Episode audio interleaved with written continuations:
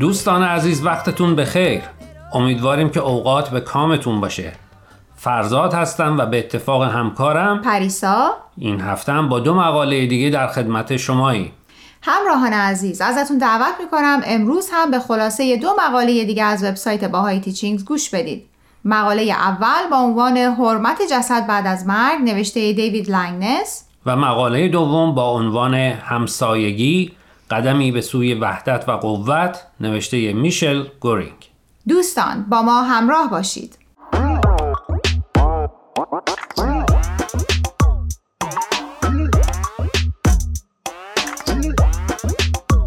دوستان دیگه تا الان باید همونقدر که من و فرزاد رو شناختین دیوید لنگنس رو هم بشناسین.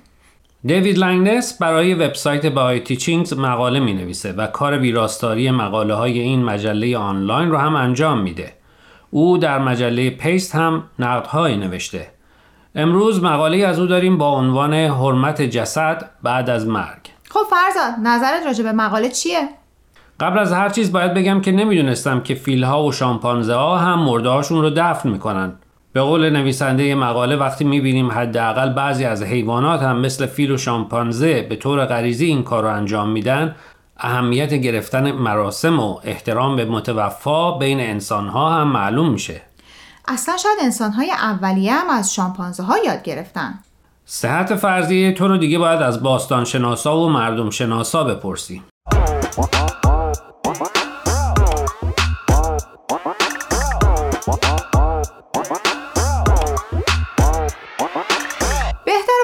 برگردیم به مقاله. دیوید لنگنس مقالش رو بر اساس دیدگاه دیانت بهایی نوشته. همونطور که می‌دونی در آین بهایی مراسم ساده‌ای برای دفن متوفا در نظر گرفته شده.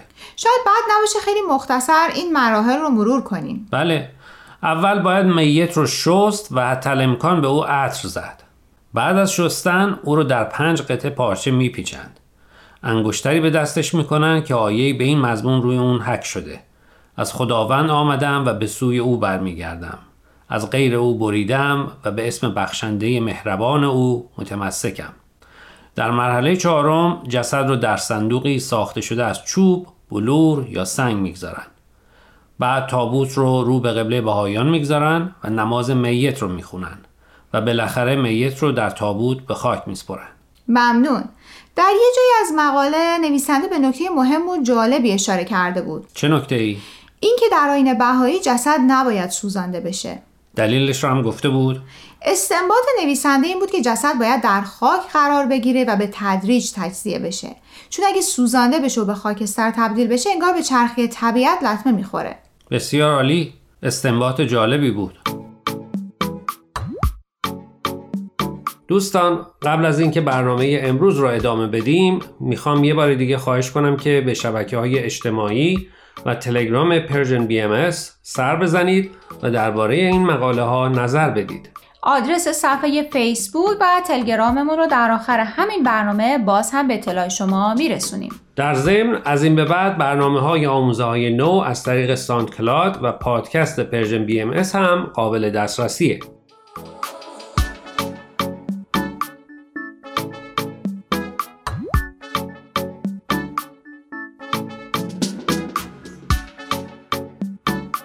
دوستان امیدوارم تا اینجا برنامه رو پسندیده باشید. در این بخش از برنامه امروز خلاصه مقاله همسایگی قدمی به سوی وحدت و قوت نوشته میشل گورینگ رو با هم مرور می‌کنیم. میشل گورینگ نویسنده، شاعر، خواننده و نوازنده گیتاره. یکی از چیزهایی که براش خیلی مهمه ساختن جامعه است. به همین دلیل به همراه دو فرزند دوقلو و همسرش در فعالیت های جامعه سازی جامعه باهایی شرکت می‌کنه. میشل مقالش رو با یه خاطره تعریف می‌کنه. میگه در راه برگشت از سفر با همسرش بوده که پسرش زنگ می‌زنه. صداش میلرزیده و خیلی ترسیده بوده. ظاهرا حیوانی به مرغ خونگیشون حمله کرده بوده و پسر میشل و برادرش نمی‌دونستن چطور بهش کمک کنن. میشل بعد از کمی فکر پیشنهاد می‌کنه که از همسایهشون کمک بگیرن. بعد از یک ساعت که دوباره با پسرش تماس می‌گیره آرومتر شده بوده. همسایهشون اومده بوده و به بچه ها کمک کرده بوده تا به حال و روز حیوان خانگیشون رسیدگی کنن. نکته مهم توی این داستان ارتباط داشتن با همسایه هاست. همینطوره. همونطور که میشل در این مقاله میگه برای همه ما سخته که قدمای اول ارتباط و دوستی رو با همسایهمون برداریم.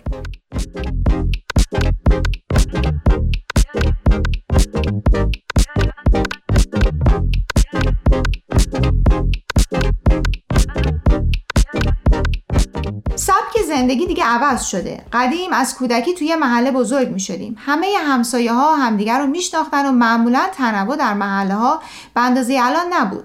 اما این روزها از هر نقطه جهان یکی تو هر محله هست و همین تفاوت فرهنگ ها باعث میشه خیلی وقتا سختمون باشه که قدم اول رو برداریم و با همسایمون سلام علیک کنیم.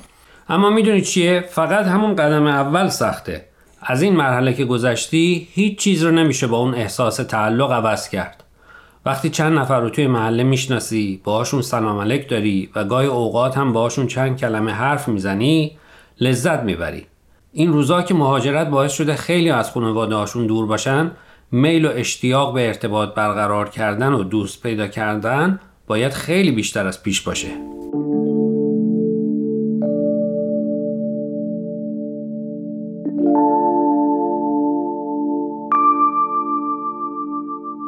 بله. اما ترس از اینکه طرف مقابل چطور ممکنه با همون رفتار کنه و آیا تحویلمون می‌گیره یا نه باعث میشه دل دل کنیم.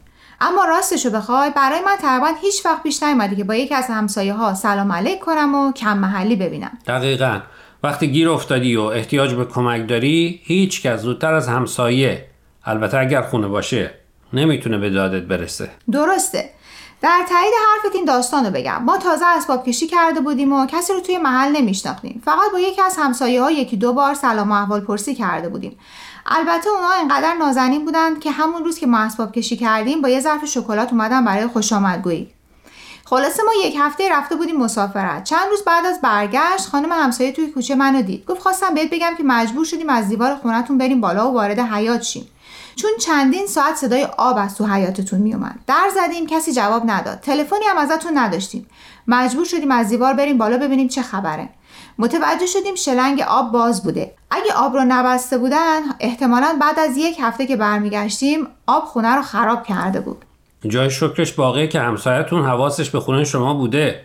امیدوارم با هم شماره رد و بدل کرده باشین که دفعه دیگه بتونن باهاتون تماس بگیرن. بله اون کارو کردیم. جای نگرانی نیست.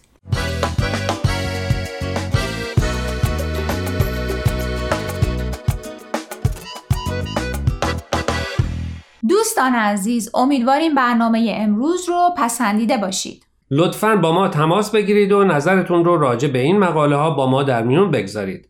آدرس ایمیل ما هست info at persianbms.org اگر هم موفق نشدید که همه قسمت ها رو گوش کنید یا دوست دارید یک بار دیگه اونا رو بشنوید می‌تونید به سراغ وبسایت Persian BMS برید به آدرس persianbahaimedia.org در ضمن می‌تونید از طریق فیسبوک، تلگرام، اینستاگرام و ساندکلاود Persian BMS به همه برنامه های ما دسترسی داشته باشید و برنامه ها رو اونجا گوش کنید یا از طریق این رسانه ها برای ما نظر یا پیاماتون رو بفرستید. اگر پادکست برنامه رو گوش کردید و خوشتون اومد به اون برنامه لطفا امتیاز بدین. خب دوستان تا هفته آینده که به سراغ مقاله های دیگه و نویسنده های دیگه از وبسایت باهای تیشینگز بریم من پریسا به اتفاق همکارم فرزاد از شما خدافزی می‌کنیم خدا نگهدار